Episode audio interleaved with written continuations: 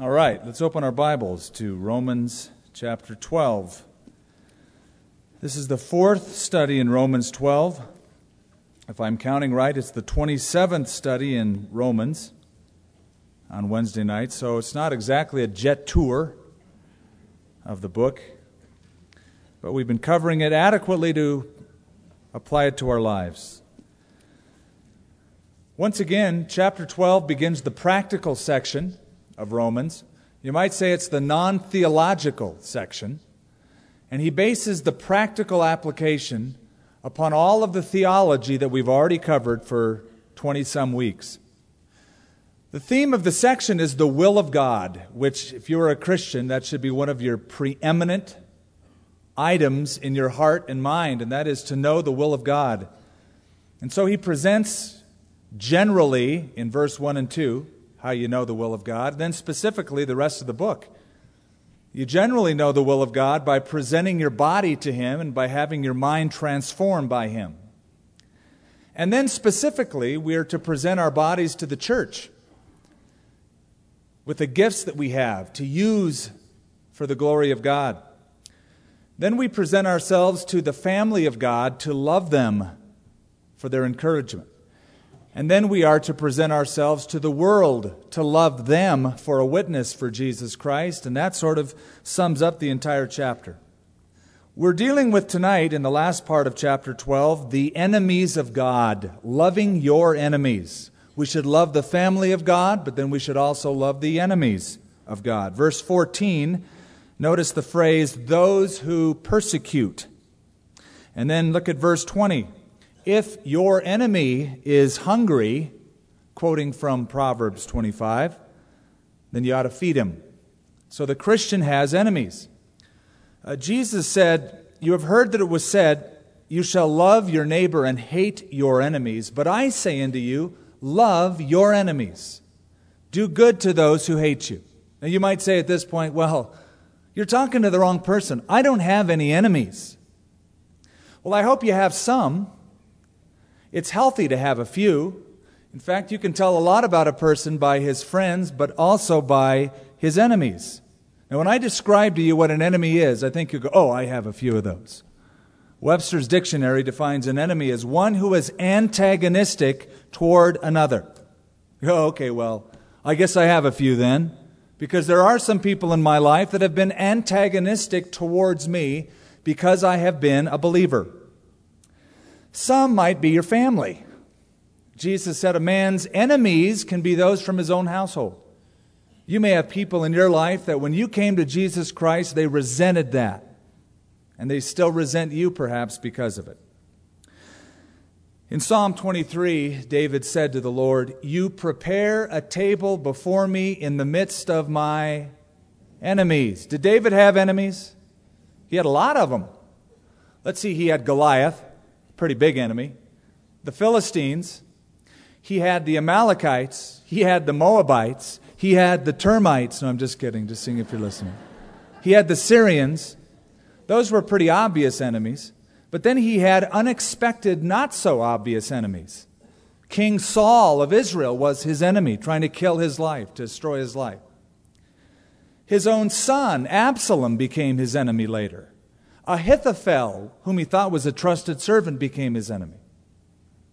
So David had all sorts of enemies, and Jesus said, Not if you have enemies, but he assumed that you would. Therefore, he said, Love those who are your enemies. Do good to those who spitefully use you and persecute you. Now, you might say, uh, Well, do I have to have enemies? I mean, I don't want to make anybody my enemy. Can't we all just get along? Well, it'd be great if we could. But if you notice down in verse 18, it says, If it is possible, as much as depends on you, live peaceably with all men. And sometimes it's just not possible. You want to, if it's possible, be friendly and wonderful to everyone, but sometimes it's not possible. And Paul told Timothy, the words most of us are familiar with by now all who desire to live godly in Christ Jesus will suffer persecution. The world always has, and the world always will, persecute the child of God. You can't get out of it. If you live godly in Christ Jesus, there will be a measure of persecution. You won't be tolerated long. You say, well, why not? Well, it's like going into a dark room and turning on the light switch to someone who's grown accustomed to the dark. They will hate the light and they will long for the darkness because they have been in it for so long, that's all they know. So when you turn on the light in their eyes, they're going to put their hands over their eyes and go, Turn that thing off. It hurts. I hate it. That's what Jesus said. He said, Men love darkness rather than light because their deeds were evil. Neither would they come to the light lest their deeds should be reproved or exposed. Makes sense. You decide to love God with all your heart. You decide to present your body to God. You decide to let your mind be transformed by God. You decide in that transformation of your mind to work alongside other brothers and sisters in the body of Christ using your gifts and talents. You decide to love God's people. If you do all of those things, do you think hell is going to give you a standing ovation? Do you think all the demons who are your enemies will go, Yes, he's finally committed to the evangelistic cause? No, they're going to, they're going to oppose you. You will become, in effect, a walking target. That's what happens so often in the Bible, and it still happens today. Let me plant something in your memory. If you follow Acts 1 8, you will incur Acts 8 1, the reverse of that. 1 8, 8 1. If you do 1 8, you'll incur 8 1. Let me tell you what, you don't have to turn to it, I'll just tell you what they say. Acts 1 8. You shall be my witnesses in Jerusalem, Judea, Samaria, and the uttermost parts of the earth. Acts 8 1. And there arose a great persecution against the church. If you do Acts 1 8, Acts 8 1 will be the inevitable result. Now, there is a way, just in case you're wondering, I like to escape this enemy business, this whole persecution vibe. How can I do that? Let me tell you the way. Compromise with the world, laugh at their stupid, dirty jokes, entertain all of the same values, don't be any different than they are. Don't ever mention that you love Jesus or that you're a Christian, and you won't be persecuted. I don't think it's worth it, do you? I would rather be loved singularly by God and hated by all men than be loved by all men and be God's enemy. And if you are the friend of God, then you will incur some wrath. Uh, I haven't even began our text yet. Maybe I should, then I can branch off and refer to other things. Let's do this. Let's, let's begin Let's begin at verse 1. You say, We've already done that. I know, but isn't it good to get context? I beseech you, therefore, brethren, by the mercies of God, that you present your bodies a living sacrifice, holy and acceptable to God, which is your reasonable service. Do not be conformed to this world, but be transformed by the renewing of your mind, that you may prove what is that good, acceptable, and perfect will of God. For I say, through the grace that is given to me to every one who is among you, not to think of himself more highly than he ought to think, but to think soberly as God has dealt to each one a measure of faith. For as we have many members in one body, but all the members do not have the same function, so we, being many, are one body in Christ, and individually members of one another, having then gifts differing according to the grace that is given to us. Let us use them. If prophecy, let us prophesy in proportion to our faith. Or ministry, let us use it in our ministering. He who teaches in teaching, he who exhorts in exhortation, he who gives with liberality, he who leads with diligence, he who shows mercy with cheerfulness. Let love be without hypocrisy. Abhor what is evil, cling to what is good. Be kindly affectionate to one another with brotherly love in honor giving preference to one another, not lagging in diligence, fervent in spirit, serving the Lord. Rejoicing in hope, patient in tribulation, continuing steadfastly in prayer, distributing to the needs of the saints, given to hospitality. Bless those who persecute you. Bless and do not curse. Rejoice with those who rejoice. Weep with those who weep. Be of the same mind to one another. Do not set your mind on high things, but associate with the humble. Do not be wise in your own opinion. Repay no one evil for evil. Have regard for good things in the sight of all men. If it is possible, as much as depends on you, live peaceably with all men. Beloved, do not avenge yourselves, but rather give place to wrath. For it is written, Vengeance is mine, I will repay, says the Lord. Therefore, if your enemy is hungry, feed him. If he is thirsty, give him a drink. For in so doing, you will heap coals of fire on his head. Do not be overcome by evil, but overcome evil with good. Tonight, we want to look at verse 14. We want to lift that out and then verse 17 through 21. We want to finish the chapter. I want you to notice there's four negative commands in a few verses.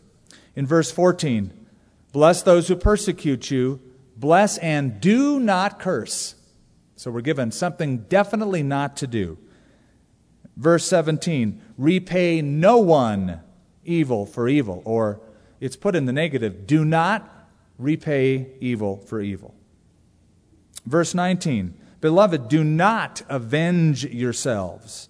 Verse 21 Do not be overcome by evil, but overcome evil with good. We want to sort of look at four things tonight in these texts. There's four comparisons what not to do, but what to do when it comes to your enemies.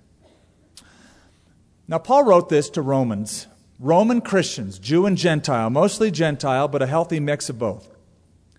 While they were living in Rome, Rome didn't like them. Eventually, the state of Rome became more closed to the spread of the gospel as years went on. They became a threat to the Roman Empire. So much so that the Romans invented charges against the Christians, false charges. They made up lies about them. They said that Christians in the Roman Empire were cannibals. They said that because they talked about eating the body and blood of the Lord at communion. They said they were unfaithful to the state. They were not loyal to the emperor. Why? Because once a year, all of the Roman citizens were commanded to get together in public settings within Roman cities. They had to swear allegiance to Caesar as God because they deified Caesar. They would take a pinch of incense before the bust of Caesar, they would put it in the fire and say, Caesar is Lord. Once they did that, they were given a certificate known as a libellus, which gave them license to worship any other god after they worshiped the Roman Caesar. This is where the Christians posed a problem. Because Christians, though they may be forced to stand before the bust of Caesar, as they would put their pinch of incense in, would say, Jesus is Lord, and none other. They refused to say Caesar is Lord, and so they were seen as enemies of the state. And persecution was their lot. So these are very, very powerful words. Now, I want to paint the picture a little darker. It'll make more of an impact. If you want to get a great book to find out the history of the Church of Jesus Christ throughout history, get Foxe's Book of Martyrs. It will tell you from the early days of Christianity, starting with the apostles, and millions of others afterwards, how they were persecuted for their faith. In fact, just a study of the 12 apostles, almost every one of them died the death of a martyr. Here's a sampling Matthew was slain with a sword in Ethiopia. Mark was dragged through the streets of Alexandria, Egypt. Luke hung upon an olive tree in Greece. John, the apostle, put in boiling oil. He escaped his death and was banished and branded at Patmos. Peter was crucified at Rome with his head downward. James the Greater beheaded at Jerusalem. James the Less thrown from a pinnacle of the temple and then beaten to death with a club. Bartholomew flayed alive Andrew bound to a cross where he preached to his persecutors until dead. Thomas was run through with a lance preaching the gospel in India, and Jude was shot to death with arrows. That's the record. A few years ago, I stood atop the Colosseum in Rome, and I looked into that Colosseum and I looked all around Rome, and I thought how many of our brothers and sisters were once burned at the stake and killed by lions in that great arena.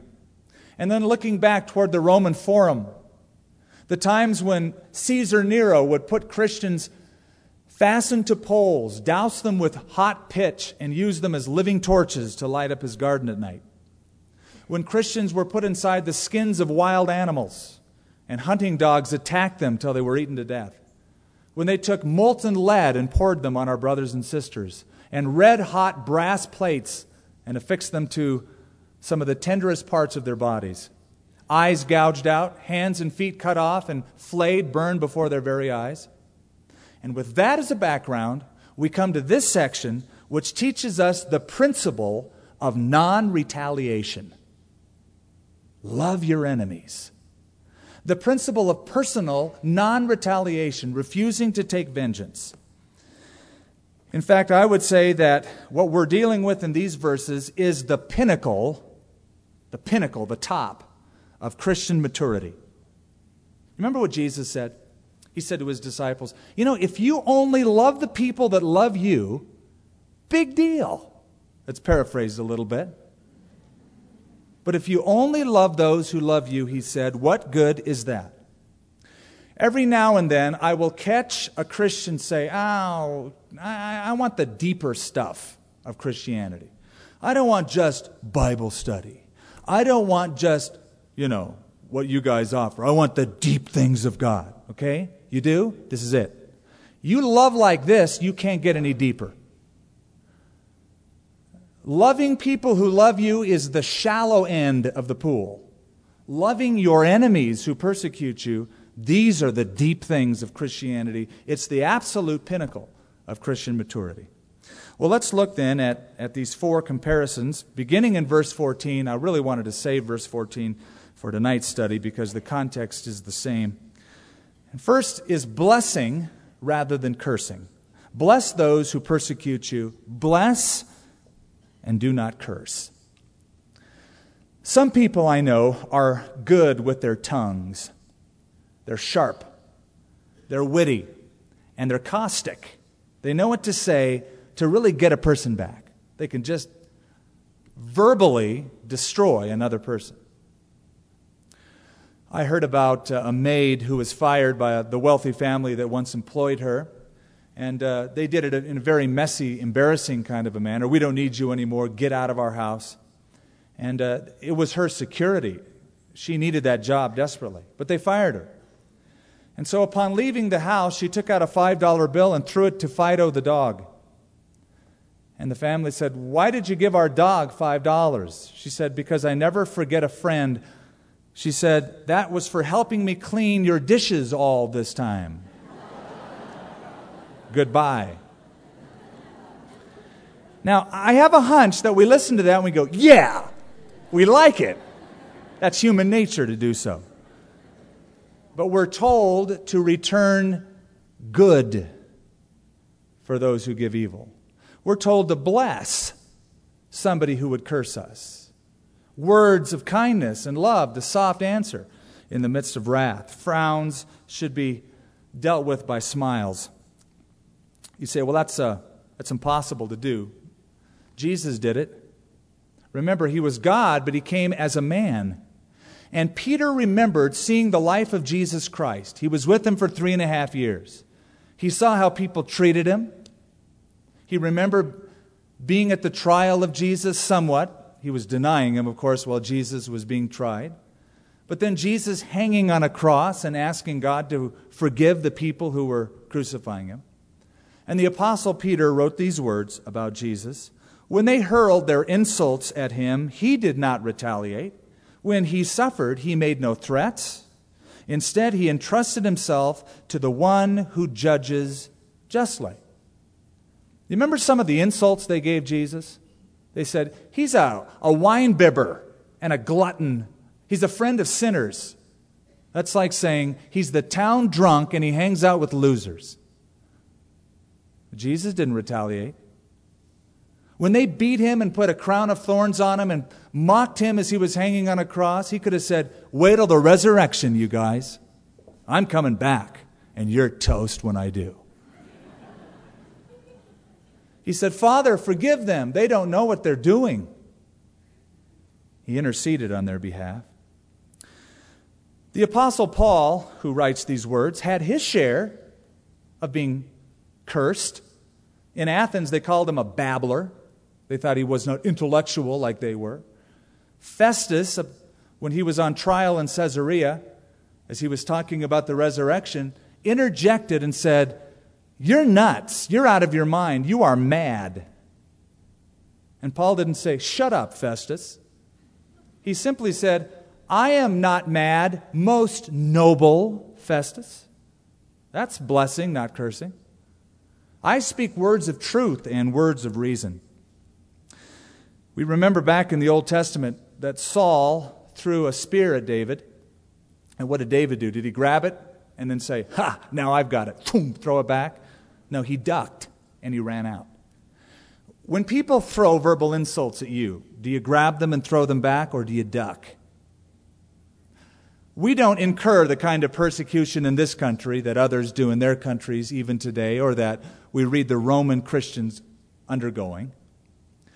But we do live in an era in which Christianity is not being tolerated like it used to be. It's okay to be spiritual, but if you are a narrow minded, bigoted believer in Christ, as you are now called, you will not be tolerated. How do you respond to those accusations? How do you respond to Madalyn Murray O'Hair when she, in an interview, said Christianity is intolerant, anti democratic, anti sexual, and anti life? It is anti everything that is good and human and decent and kind and love filled and understanding. I used to have an intellectual hatred for Christianity, says O'Hair. I think it's broadening now. I'm enjoying hating the whole thing. It should cause us to say, Lord, save all those people that think that way. Lord, help me to love them, to show them that the accusations that they say against us about being unloving are not true? You say, okay, it says bless and don't curse. How do I do that? Well, Jesus said sort of the same thing, didn't he? He said, Bless those who curse you, do good, and pray for those who spitefully use you. Have you found that when you pray for people, they can't be your enemy very long? If you're bearing their name before the throne of God and you have something against them, they're not going to be your enemy very long. You're going to start developing a love, maybe a sympathy for them, as you ask God to touch their hearts. A woman came up to me one time after a Bible study some time ago, and she was speaking about her ex husband. We were doing a message on love and forgiveness, and she talked about her ex husband very disparagingly. She said, I don't love him as a husband. I don't love him as a man. I don't love him as a Christian. He's my enemy. I said, then love him as your enemy. You're still called to love your enemies. There is no excuse to not love anyone. Love your enemy, bless, and do not curse. A book that I've had, it's very old by now, but it's always ministered to me, called Disciple by Juan Carlos Ortiz. I think I said it right. I mispronounced it and I have been corrected numerous occasions. He said, There was a man in my former denomination who became my enemy some time ago. He said I wasn't faithful to the church. Eventually, he started to hate me, and during one of the conventions, I went up to him and I said, Hello, how are you? and gave him a hug. Don't hug me, he growled. Well, I love you, I replied. You can't love me. I'm your enemy. He was shouting at this point. Praise the Lord, I said. I didn't know you were my enemy, but now here's my opportunity for me to love my enemies. Thank you, Jesus, I prayed, for my precious enemy. And then he concludes, You know something? One year later, I was preaching in his church. So, blessing rather than cursing. That's how we treat our enemies, our antagonists. Second, peace rather than payback. Look at verse 17. Repay no one evil for evil. have regard for good things in the sight of all men. If it is possible, as much as depends on you, live peaceably with all men. Peace rather than payback. Repay no one evil for evil. How hard that is. In Broken Bow, Nebraska, little truck stop.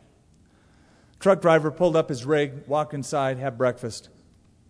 He was a what we'd call a slight man, small framed truck driver, walks in, orders breakfast, sits down to eat it.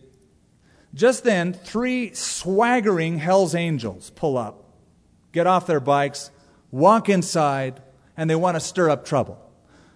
One of the bikers grabs the guy's pancakes, starts eating them just with his hand. Other one grabs his eggs, sausage.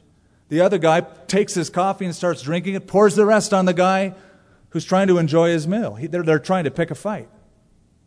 Well, the guy had enough sense, being a slight man, against three swaggering Hell's Angels, he's not going to say anything or incite anything. He just simply smiled at them got up, paid the bill, walked outside, drove away. And the waitress looking out the window and she goes, Wow, you know, and they're just kind of watching. And the Hell's Angels look at each other, and one of them says, He wasn't much of a man.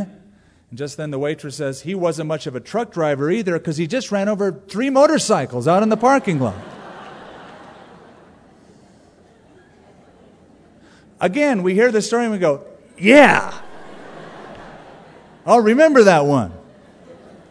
Payback time. We have a tremendous capacity for retaliation, and you know it when somebody on the road treats you a certain way. I find, quite honestly, this is one of my biggest struggles in my Christian life. Is the road system.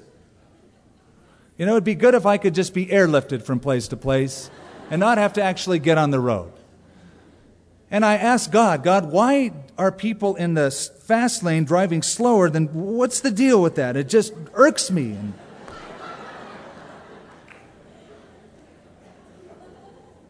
so I'm preaching to myself here tonight. Doug Jerrold once wrote, he said, If I were a gravedigger or a hangman, there are some people I could work for with a great deal of pleasure. And I read that and I thought, yeah. we call it tit for tat, evening the score. Jesus said, don't do that. Paul said, repay no one evil for evil. In fact, have regard for the good things, the highest things of another person, in the sight of all men. Now, there is a law in the Old Testament. Some of you might be thinking about that law at this point. That law of retribution that says eye for eye, tooth for tooth wound for wound, stripe for stripe, foot for foot, hand for hand. And you'd say, well, now wait a minute, that's in the Bible. There's a biblical mandate. And so, is this a contradiction when here it says, don't repay anyone evil for evil? No vengeance. No, it's not.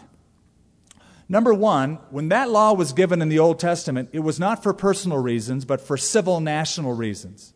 In other words, you can't take the law into your own hands. That was a law given to the judges of Israel to enforce that in the law courts. Second, it was given as a deterrent to crime. Here's the law you cut off somebody's hand, your hand's going to be cut off. You knock out somebody's tooth, they're going to get one of your teeth. It was something to deter crime, and you can see how that law would and some people say, oh, laws like that, capital punishment and such like that, they don't deter crime. God said it did. When God gave that law in the Old Testament in Deuteronomy 19 and others, he said, Those who remain shall hear of it and fear, and thereafter they shall not again commit such evil among you. In some East countries, they still believe that and enforce that. Third reason that this does not contradict that law in the Old Testament is that when the law was given in the Old Testament, it was merciful. You say, merciful? How's that? It was given, to limit vengeance. Limit vengeance. God said, eye for eye, tooth for tooth. You know why he said that? Because he knows human nature. Human nature would say, You took out one of my teeth, you're going to wear dentures. I'm taking them all out. You poke my eye out, you'll be blind in both your eyes. Revenge never is satisfied with justice. It always wants more. So, to limit the vengeance, the law, called, by the way, the lex talionis, the law of exact retribution for the crime, was given. But remember, Jesus said, You have heard that it was said by those of old, an eye, an eye for an eye, and a tooth for a tooth. But I say unto you. And then he said to, Don't repay, and to love, and to bless, etc.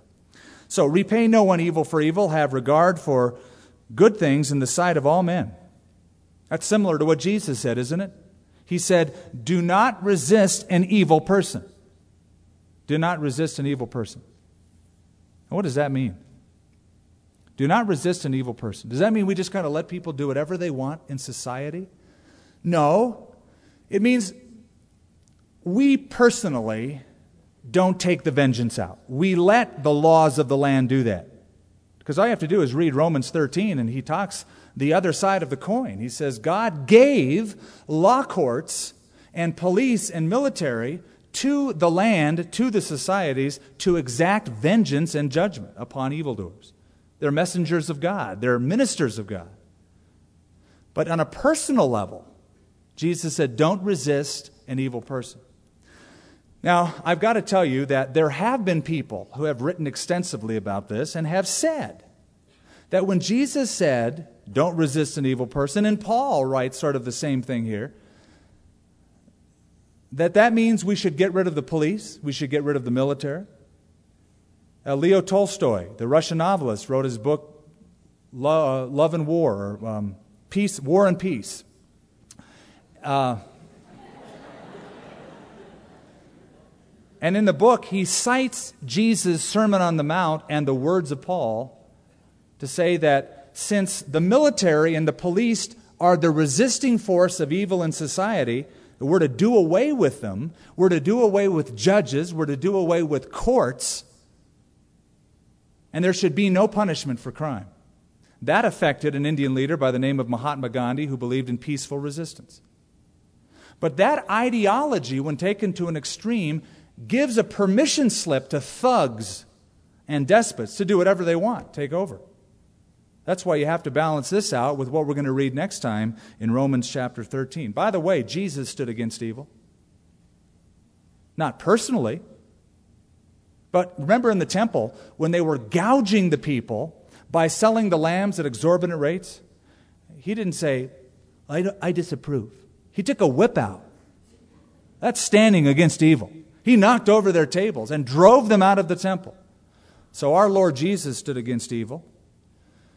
We're to stand against immorality corporately within the church. In Corinthians, Paul says of the incestuous re- relationship going on put away from yourselves that evil person.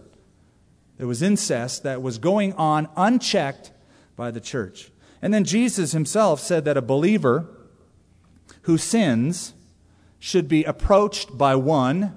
If he doesn't listen to the one, should be approached by two or three witnesses. And if they persist in living a sinful, overt lifestyle, they should be put out of the church. That's standing against evil. But that's different than taking personal vendetta, vengeance against somebody else. We'll get to Romans 13 next time. But look at verse 18. If it's possible, hmm, I'm glad he said that if it is possible, as much as depends on you, live peaceably with all men. That's the qualification to being a peacemaker.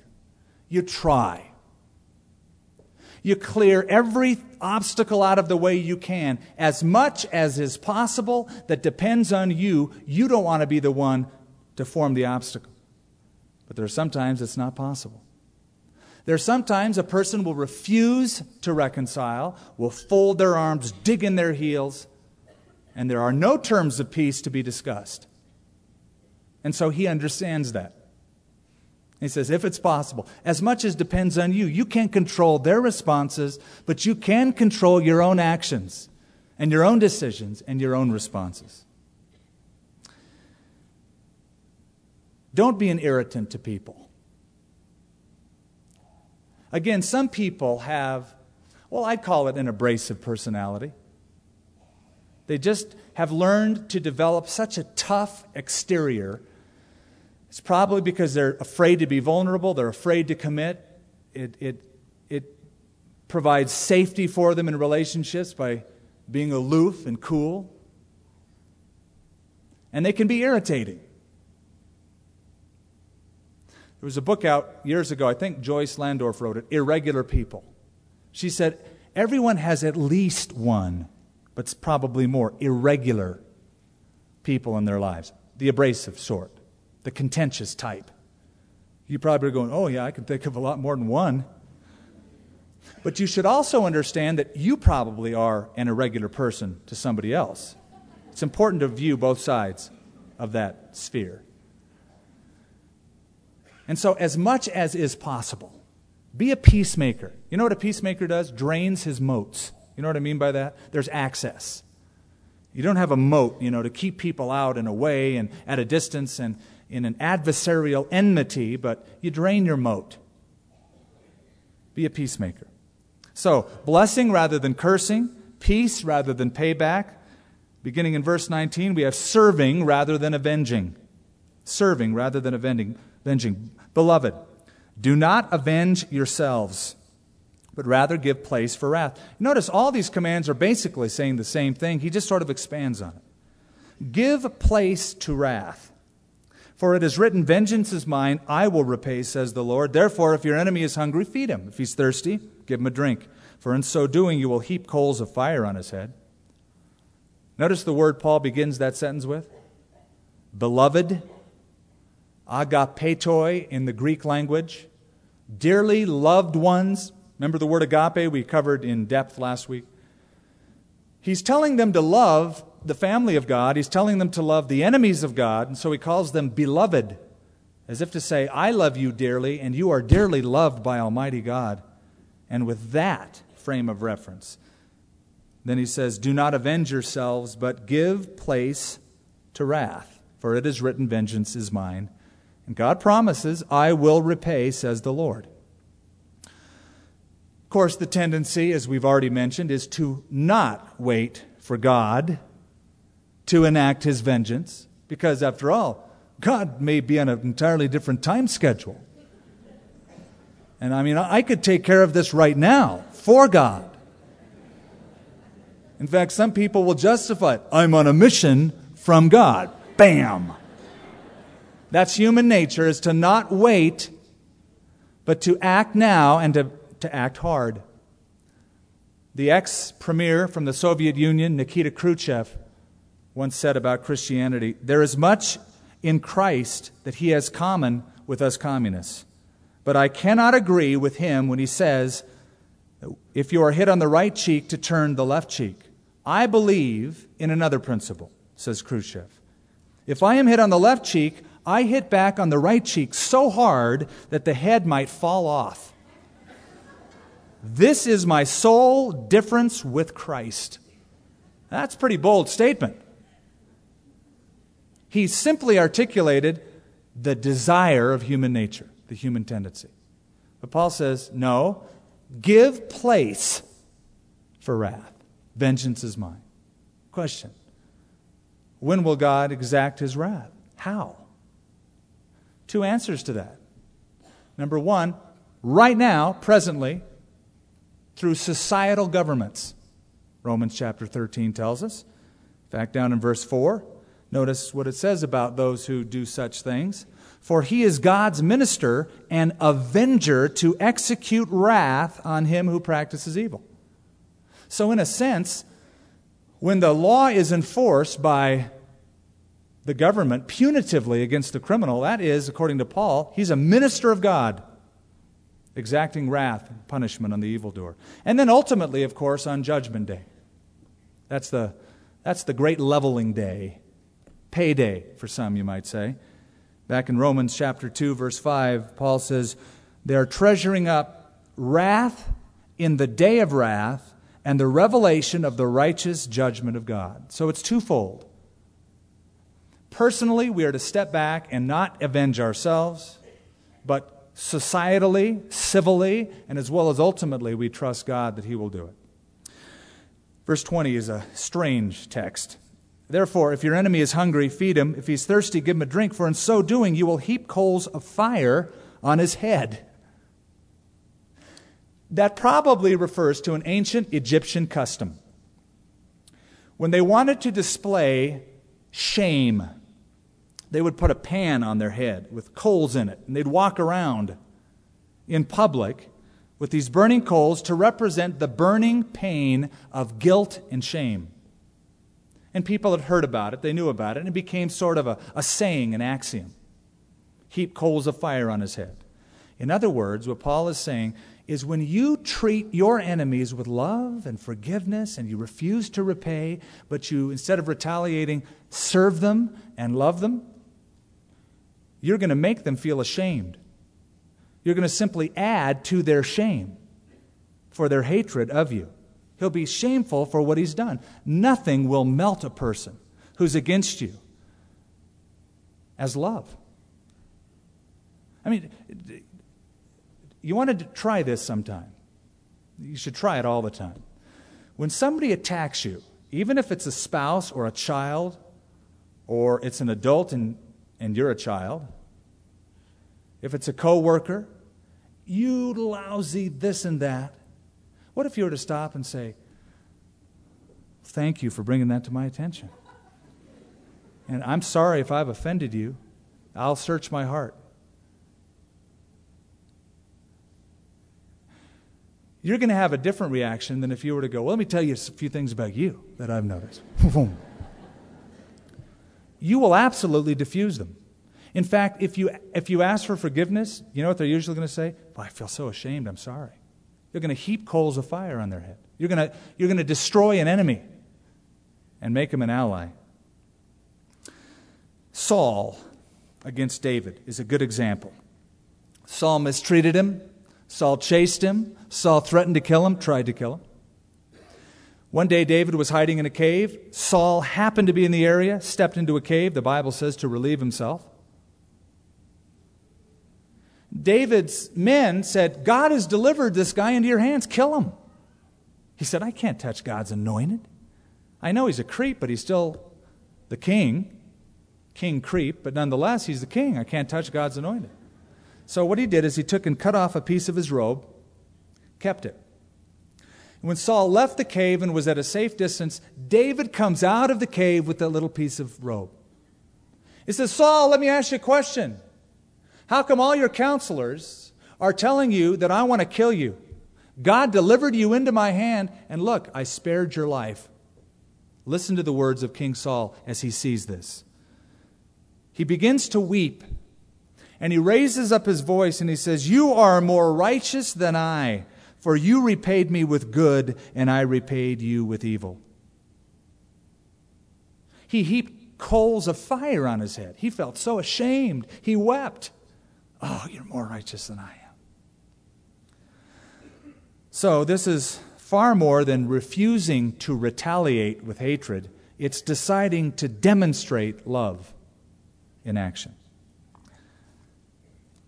Matthew chapter 7, you don't have to turn to it, we're really out of time. The golden rule. We're familiar with it. Jesus said, Therefore, whatever you want men to do to you, do also to them, for this is the law and the prophets. That's again the, the pinnacle of love. Do unto others what you want them to do to you. And that is something that is found in no other religious system. None. You say, no, wait a minute, I disagree with you. I've, I've heard that or I've read that in different religious systems. I would say, yeah, you have, sort of In fact, I picked up a book a couple weeks ago on all the religions of the world, and they had the epilogues basically saying, Why can't we all get along? We all teach exactly the same thing. And they brought up the golden rule. Here's the difference all of the other religions have the same sort of stuff in the negative, not the positive. For instance, in the Talmud, Rabbi Hillel said, What is hateful to you, do not do to anyone else. Confucius say, do not do to others what you do not want them to do to you. The Greek Stoics said, What you don't want to be done to you, don't do to anyone else. What's the difference? Jesus turned it around and said, it's, it's more than just not doing what you don't want people to do to you. Go and do to them something positive that you want them to do to you. Then you'll fulfill all the law and the prophets. That's a big difference. It's sort of like the harpsichord. In the 1600s, there was the instrument developed, the harpsichord, which is sort of like a piano, but the strings were not hit with hammers, they were plucked with plectrums, like, like a guitar, a pick. It was slow, it was not pure notes all the time, it was very limiting. It made music, but it was very slow. Around the 1800s, a guy had a bright idea that you take hammers, felt hammers, and you strike the note, you strike the string, and it'll vibrate through the striking rather than the plectrum. He revolutionized altogether music. Revolutionized music with the invention of the piano. So, yeah, you have all of these thou shalt not, thou shalt not, thou shalt not, and all the other religions.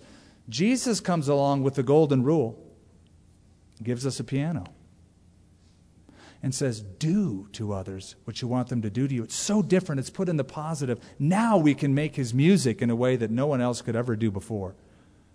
It's seen in the positive light. We close with the last verse, and that's the fourth and final principle overcoming rather than being overcome. Do not be overcome by evil, but overcome evil with good. Have you been hurt? You all have. Have you been insulted? Maybe today you were insulted. If you repay the insult with an insult, if you think of ways to get back at that person, to hurt the other person, then you are retaliating against evil with evil. It sucked you in, you're under its influence. But if you when you are reviled. Refuse to do it. Serve the other person. Decide to forgive. Do unto others as you want them to do to you. You will overcome the evil by good. And that's the fourth and the final principle here. And by the way, I understand this is tough. This is what separates the minor leagues from the big leagues this kind of love. You see, folks, it's not enough to just resemble unbelievers in the way they love. Oh, sure, we should. In one sense, love our wives. Unbelievers love their wives. We should love our husbands. Heathens love their husbands. We should love our friends. Unbelievers do that. But then we should go beyond what the unbeliever does to not repay, to serve, we have a tremendous capacity for retaliation, but God has given us a tremendous capacity for love. How else? How else is the world going to ever take us seriously? Unless we love differently than they love. And this is the pinnacle, this is the deeper stuff. Socrates said, Know yourself. Freud said, Be yourself. Jesus said, Give yourself. Give yourself. I met a man, he's now in heaven. He's a good friend of mine. He was a pastor of Calvary Chapel in Tokyo, Japan. His name was Mike Kahama. He was a kamikaze pilot in World War II. Two weeks before he flew his mission, the war ended, so he didn't have to fly his kamikaze death mission. As soon as the war was ended, he gave his life to Christ. His mother had been praying for him all those years. Gave his life to Jesus Christ. A few years later, he met an American missionary who used to be an American soldier in World War II. At one time in their history, they were sworn to kill each other. They hated each other. They wanted the death of each other. Now they were brothers in Christ, made one over the death of Jesus Christ, who forgave their sins, and how could they do any less than to forgive each other? And when they met and they discussed, they embraced, they wept, and they became the closest of friends. We're called to love differently than the world.